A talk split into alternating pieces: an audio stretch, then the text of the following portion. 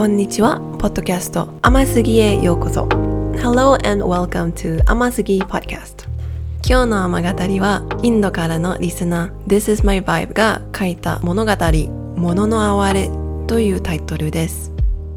Today's 雨語り is a story titled もの哀れ written by This is my vibe who is one of our listeners from India この雨語りは英語だけで書きましたので私と友達マナは日本語のバージョンを書きました This story was written only in English, so me and my friend Mana wrote a Japanese version. このエピソードで私は朗読します。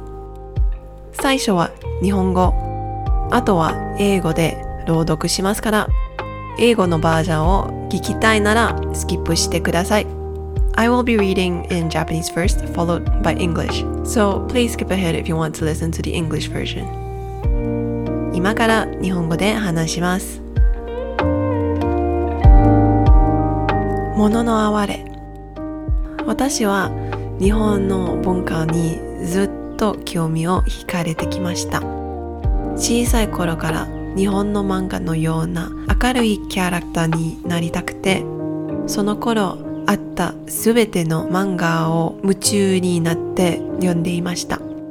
いつこの世界に出会ったのかは思い出せませんが桜やアニメや可愛いカルチャー抹茶東京の明かりローファイな音楽かっこいい日本の言葉に気がつけばのめり込んでいたのです。日本について明らかにしもっとよく知ろうとする旅の中で私は偶然「ものの哀れ」という言葉に出会いました。儚さという悲しい感覚を表したこの言葉の意味とは逆にそれはなぜかずっと私の心に残ったままです。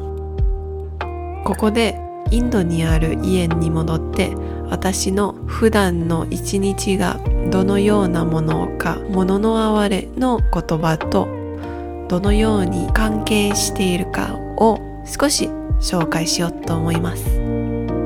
私は午前6時に起きてアルラックワリーチャイというインドの生姜茶で一日を始めます。黙々と昇る湯気が私の意識を目覚めさせますそれから友達と一緒に朝の散歩に行きます私たちは無言になったりカオスな話をしたりを繰り返します辺りの黄色いや緑にふと気づき秋を思い出します。その後、9時までに大学に着くように準備します。新鮮でカラフルな果物を一皿食べたら自分で車を運転するかオートリクショーという三輪タクシーを呼びます。毎日の移動を自分でするか人に頼るかということ好きな教科を選べるという特権私の一日の流れの重要な部分に両親や友人がいるかいないか。それが私の人生において全てがそれぞれ違う役割を果たしていること。また同じく私も彼らに責任を負っていることを表しています。大学が終わったら家に帰ってきてくつろぎます。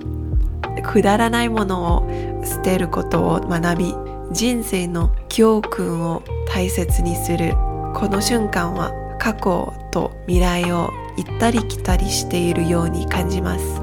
記憶と可能性無常時計のチクタクする音。潮の道行き岩を侵食する強い風。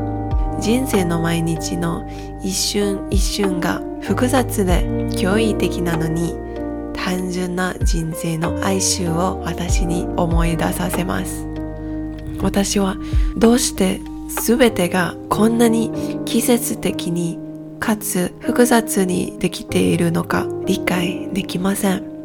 そしてそれが人生の美しさかもしれないと思うのです。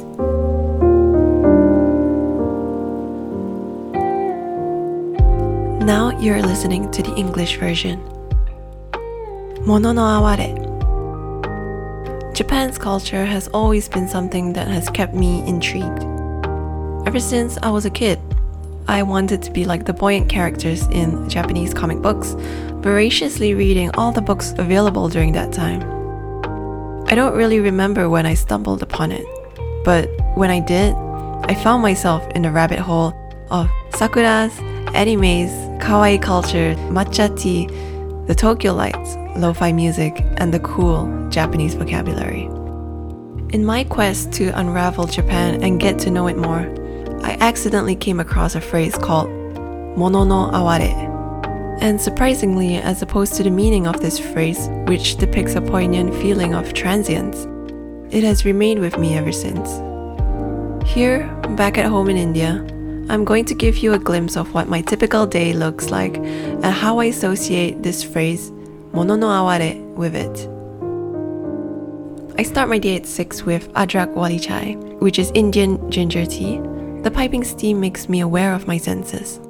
I then go for a morning stroll with my friend. Our conversations are an interplay of silence and chaos. I notice the yellows and greens around. Reminds me of autumn. Then, I have to get ready in order to reach my college by 9. Either I drive my car or hire an auto rickshaw after gulping down a fresh bowl of colorful fruits. The independence and dependence of the traveling I incur every day, the privilege of choosing the subjects I study, the absence and presence of my parents and friends in the part and parcel of my day's timetable highlights the different roles everything plays in my life and the obligations I hold to them as well. After my college ends, I come back home and unwind, learning to let go of unimportant things and holding on to lessons. In these moments, I'm found shuffling between the past and the future, the memories and the possibilities, impermanence, the ticking of the clock, the tide of the waves, the rushing wind weathering the rocks everyday moments of my life remind me of such complex, phenomenal, yet simplistic pathos of life. I fail to understand how everything is so seasonal, yet intricately structured. And I guess that's what makes life beautiful. ここまで聞いてくれてありがとうございます。 皆さんはこの物語を楽しみましたか？This is my vibe がこの素敵な物語を送ってくれてありがとうございました。日本と英語で書いた物語を受け入れますので、皆さんは自分の書いた話があったら、インスタグラム、甘すぎポッドキャストで提出してください。Thank you for listening to this episode. Did you enjoy this Amagatari story? And thank you to This Is My Vibe for sending in this wonderful story. We accept any short stories written in Japanese and English, so if you have a story you've written, please submit it to us on Instagram at Amasugi Podcast. ありがとうございました。